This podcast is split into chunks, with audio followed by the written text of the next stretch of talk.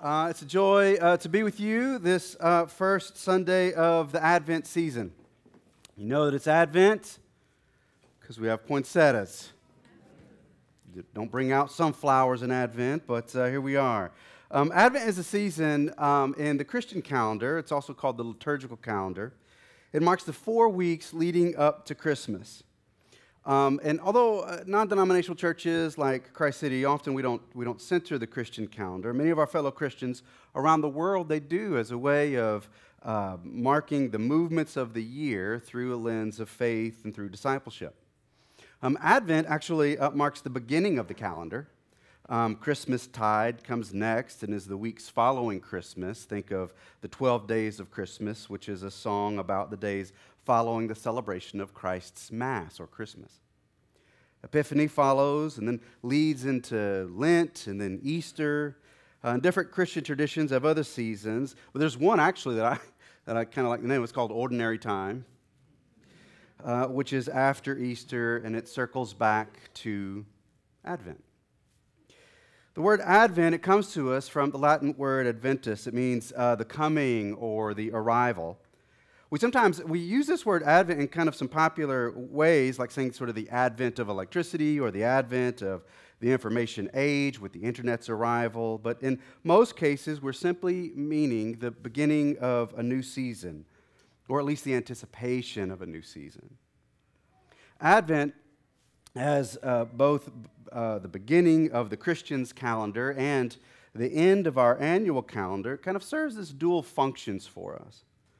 First, it, it, prompts us to look back at Jesus' first arrival, his first advent. We remember Mary and angels and mangers and shepherds and wise men and promises.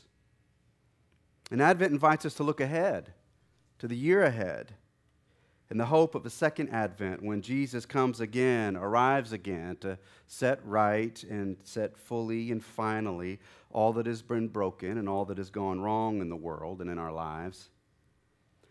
Today, we're going to mark a four week journey of Advent reflections on what it means to wait for God. Each week, we will consider those from the Old Testament who waited, not in some passive sense of the word waiting, but in an active, seeking, listening, acting sense of waiting. Those that waited for God to show up in their lives or in their circumstances or in their families or in their worlds. Those whose, whose backs were against the wall but who trusted in God's never ending promise of salvation. We're not exactly sure why Advent is four weeks long.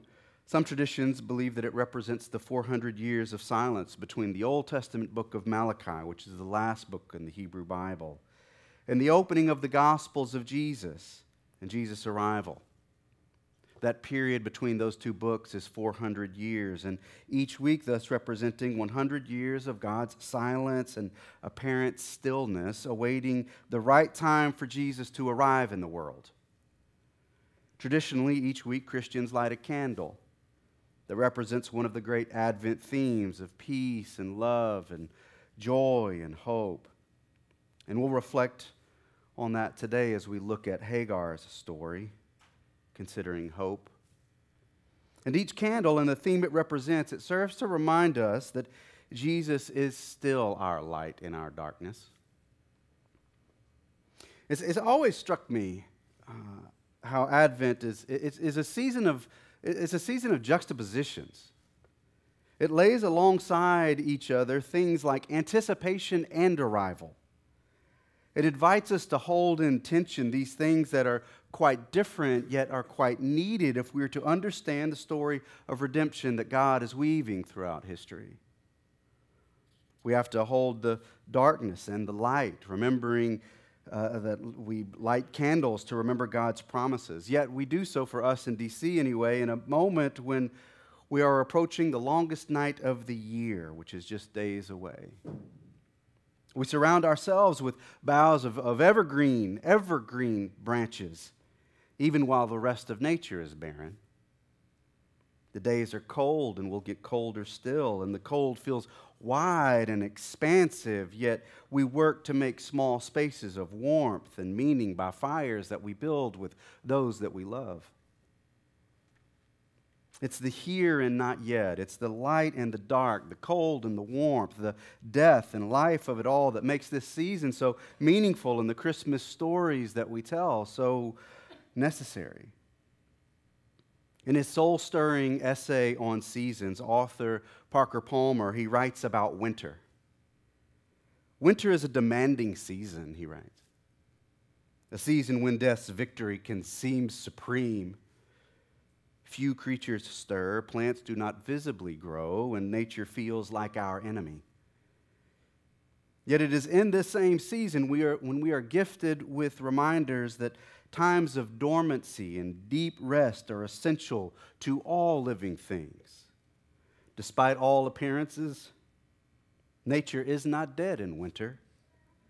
It has gone underground to renew itself and prepare for spring. Winter is a time when we are admonished and even inclined to do the same for ourselves. In many ways, Hagar's story is a winter story. It's an Advent story. It is an awkward story to read. Pray for me while I try and preach this joker. Hagar's story is a story that is at times brutal and cold. And yet, what gets laid alongside of it is mercy and the embrace of God, even in the wild wilderness in which Hagar flees and God arrives. In the Old Testament book of Genesis, we encounter the story of Hagar. It's a hard and complicated story, for in it we encounter enslavement and sexual exploitation of a young woman. And the ending is altogether unsatisfying, frankly, and it can just seem unjust. Yet in the middle of it, and in the presence of it, is God's care and God's presence and to promise that even where there seems to be no hope, God is the one who enters pain and makes a way for renewal. Genesis 16 opens now, Sarah, Abram's wife, had borne him no children, but she had an Egyptian slave named Hagar. Sarah and Abram are the childless couple that God comes to that, uh, four chapters earlier in Genesis 12 and offers a promise of a child who would be their heir and usher in a new season of promise and prosperity and healing for them. However, the story progresses and tension builds. Though the couple believe in God's word to them, they cannot see how it's going to come to pass. We come to chapter 16, we learn of Hagar. And based on what we know of the culture and of the time and what's present in Scripture, Hagar is in an oppressive and callous situation. She's most likely young. She's enslaved by a Hebrew family. She's Egyptian and she's poor.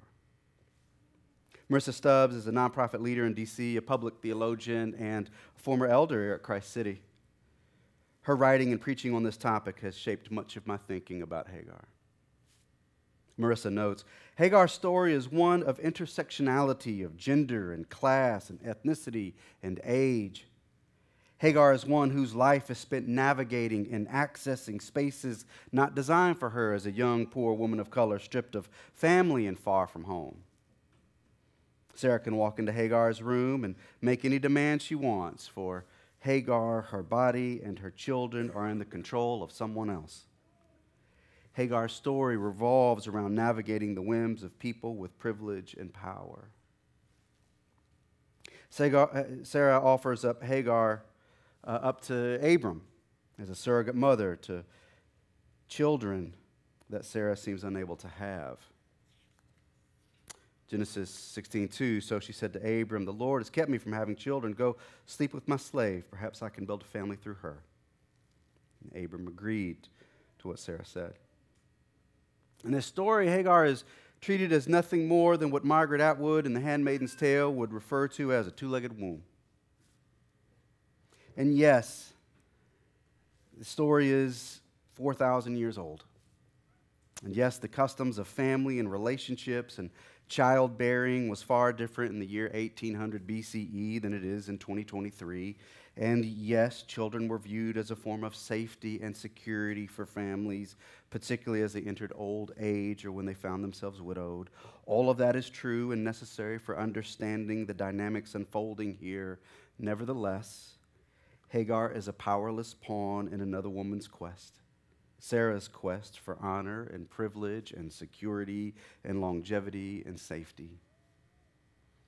And the other troubling thing uh, is that Sarah knows what this oppression is like. For she was exploited in a similar way just a couple of chapters earlier in Genesis 12. In Egypt, the hands of Pharaoh. She was given over to a man in power to serve that man's whims. And here she's doing something quite similar to another woman with little power. As Catholic theologian Father Richard Rohr notes, if we don't transform our pain, we will most certainly transmit it.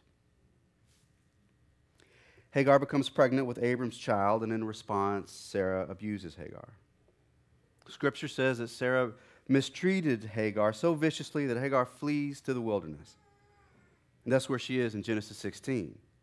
A suppressed, young, pregnant mother who is far from home, who's isolated and hurting and crying, alone in the wilderness. God speaks in chapter 12, and then God's quiet for the next four chapters. And although it's only a few pages in the Bible, it encompasses years in Sarah and Abram's and Hagar's life. And the mounting question is can God be trusted in these moments? What do we do when God's promises tarry?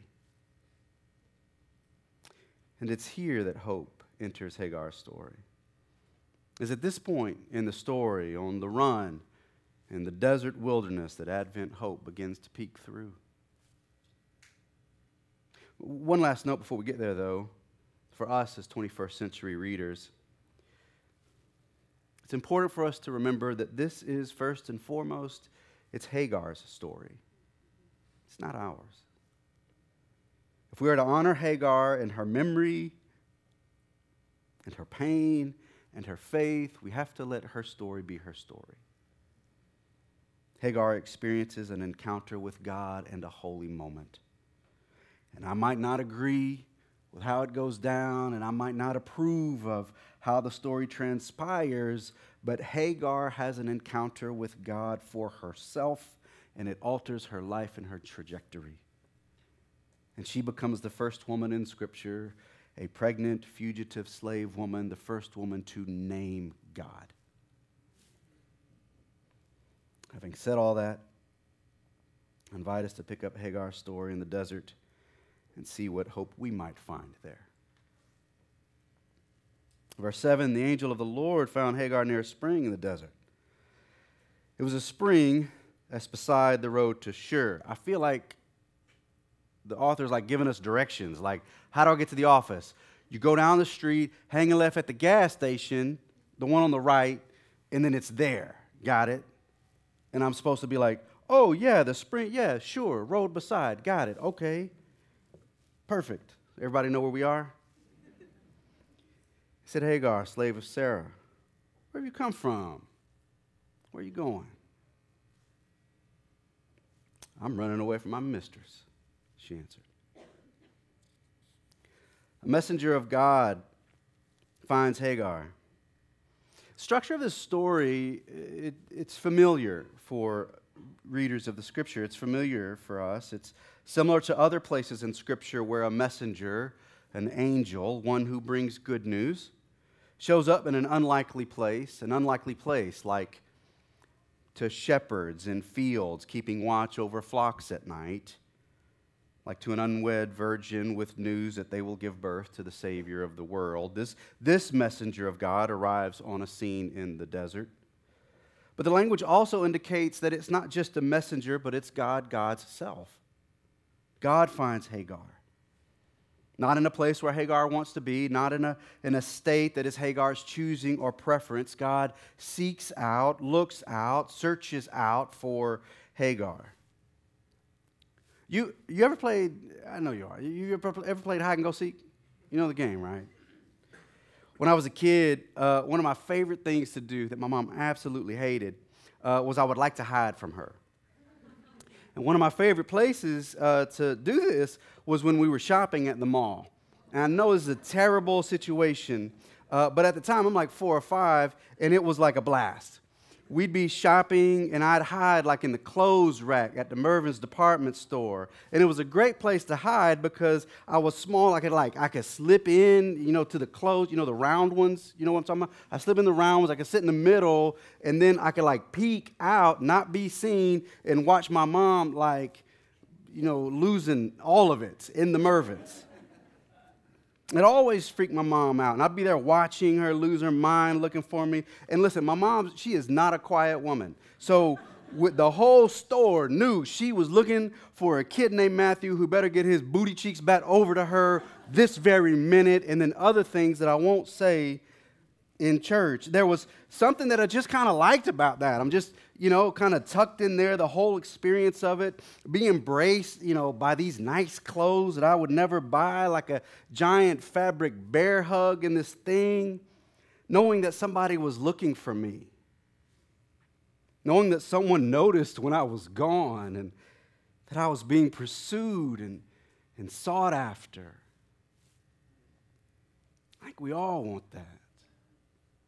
Think we all know that. We want to experience that still. We, we want to be sought. We want to be pursued. We want to be wooed. We want to be missed when we're away. We want to experience the kindness of those who miss us and who welcome us back and are glad when we return. Like I said, I, I would hide from my mom, and she hated it. It stirred in her her worst fears that I'd be kidnapped at the department store. One day she turns the tables on me. She didn't do it at the department store because, you know, like authorities might be involved if you do something like that. Why is this lady hiding in the clothes rack and this kid walking around? So we lived in this, um, we lived in an apartment complex. When I was a kid, one afternoon, uh, I'm home. It's just me and my mom. My dad's working. My brother wasn't born yet, so it's just us. And I'm back in my room, I'm playing, and um, what, what, you know, kind of cartoons are on or whatever I'm doing, fooling around. And then my mom hides, but she, she hides in the closet behind the clothes, so I can't, you know, I don't know where she's at. A few minutes go by, I realize that she's not where, you know, where I can call for her. She's not responding back. And I go and I'm looking around. The apartment's not that big, but, you know, when you're four, you're like, oh my God, this is ma- massive place. Where's my mom? And I'm looking, and pretty quickly I'm in a panic. I'm like running around the apartment. I'm shouting, I'm calling for her, and I'm losing it. And I'm crying, and I'm shouting, and I'm calling for my mom, and I feel lost in my own home. And eventually she comes out of the closet, and I'm happy and mad all at the same time, and I run over to her, and I'm traumatized for life. And she tells me, she says, That's how I feel. When you, when you hide from me at the Mervyn's, I feel alone, even though there's other people around. And I feel lost, even though I know where I am. A lot of different ways to get lost, are there not? Hagar got lost running from pain and running from trauma. Sometimes we get lost because of bad turns that we take, or bad luck, or bad breaks, and we just end up in places where we didn't intend. Sometimes it's not because of our running or our bad choices or even wrong choices. I think sometimes we just get turned around. We just get lost. We lose our way or a place that we've known for our whole life suddenly changes and the geography is different and we no longer recognize where we are. However, it is that I become lost, however, it is that you or that we have become lost, Hagar reminds us that God finds us wherever we are. God meets us in whatever deserts we find ourselves and that none of us are outside of God's gaze or attention, and we are not alone.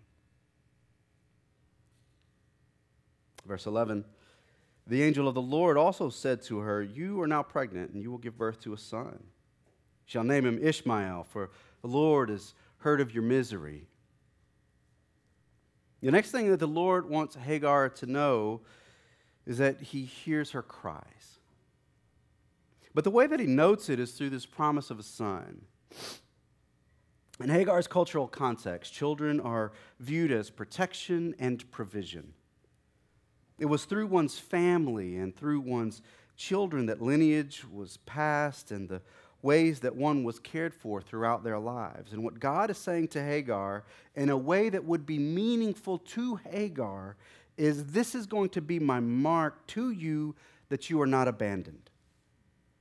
It's through the promised son that God is communicating to Hagar that they are not on their own. Even though they are far from home and family and on the run from a family that could protect them, God is saying to them, You're not alone. I'm going to show you and display to you that meaning and that message. He's saying, I hear your cries in the wilderness. I, I want to say a couple things here before continuing uh, with Hagar's story. First, for those that have wanted children or have lost children, to hear a story about God demonstrating God's care through the giving of a child, it can be a hard story to hear. It can actually further the feeling of isolation and maybe even lostness. I want to recognize the limitations of, of any words of comfort that I might offer to the disappointment that you've experienced, except to say with Hagar that God finds you where you are and he hears your tears. Hagar's story isn't so much a story of children, but it's a story of God meeting us and holding us and gathering us in in our seasons of sorrow and saying to us that God has not abandoned us in our disappointment. And second, let me say to those who do have children, let us likewise hear this story as a story that reminds us that God is our provider and God is our protector. It is God that we look to and that we trust, lest we idolize our children, allowing them to occupy a space in our lives that God alone ought occupy and that God alone can satisfy. Messenger says to Hagar that the Lord hears your cries in the wilderness and says to us that God hears our cries in our winters the grunts and groans and the, and the strains that emerge from our aching hearts and our broken souls, that God hears those. There isn't a, a distance that is so far away that our pain cries are not heard by the Almighty. And there isn't a set of circumstances in our lives that is so stifling as to muffle the sound of our laments that God hears our aches as image bearers. The Interpreter is a 2005 film about an interpreter for the United Nations who is from a country in crisis. Towards the end of the film, interpreter, she has the unlucky task of having to interpret for the president of the country that she was once a citizen of, and a leader who she grew up admiring because he was a freedom fighter and a revolutionary, but over the years he's become corrupt and power seeking. At a poignant moment in the movie, at its climax, she pulls out a book wherein she demands that the president read the preface that he wrote decades earlier about what it means to hear. Reading from his own words, he says, The gunfire around us makes it hard to hear. But the human voice is a different sound. It can be heard over the noises that bury everything else. Even when it's not shouting, even when it's just a whisper, even the lowest whisper can be heard over armies when it's telling the truth. Some of the deepest truth is when we are expressing our pain and our sorrows. The messenger of the Lord says to Hagar that the Lord has heard her misery. And if it isn't enough that God has heard Hagar, God tells her to name her son Ishmael because God has heard her. To quote Marissa Stubbs again, the meaning of Ishmael's name is God will hear. God wants to make sure that Hagar never forgets that God hears her. The days when Hagar doubts her encounter with God and God's promises to her, on days when the reality of slave life is almost unbearable, the name of her son will be a constant reminder of her encounter with the God who found her and the God who heard her. The chapter ends with Hagar's voice. Verse 13, she gave this name to the Lord. Lord said, This is what I want you to name your son. Hagar says, All right, bet. Here's what I'm going to name you. I love the strength and moxie of that. She gave this name to the Lord, to Yahweh who spoke to her. This is the name You are the God who sees me. For she said, I have now seen the one who sees me. That's why the well was called Lahai Roi. It's still there between Kadesh and Bered. Hagar pronounces to God that you are the God who sees me. And then follows up with her own statement that she has seen the one who sees me. Hagar is declaring a first hand encounter with the God of the universe. You can, I mean, you can kind of hear, like, you can hear something, but you can hear something secondhand. But you can't see something secondhand. You see it with your. Hagar is saying that she's bore witness with her own eyes to the presence of God and the care of God. You know, sometimes you gotta, you know, you gotta see it to believe it. You understand? You know, y'all, you, you pick me up. You, you gotta lay your own eyes on it before a thing really sinks in. Uh, my oldest son, Nate, I don't know if he's back there. What's up, my guy? He, uh, senior year, we, we filling out college applications left and right. It's a flurry of activity, flurry of prayers, pleads. Lord, I hope you see us, hear our cries, help my guy, you know, move forward. Senior year, neck deep in college and applications and scholarships and trying to figure out what's next, man. Keep, you, keep, keep us in prayer. A couple weeks ago, Nate sends me a text. This is his text. Accepted into ASU as of eight minutes ago. Arizona State, what's up? A couple of y'all. I respond, what? Question mark, exclamation point. Email? Question mark.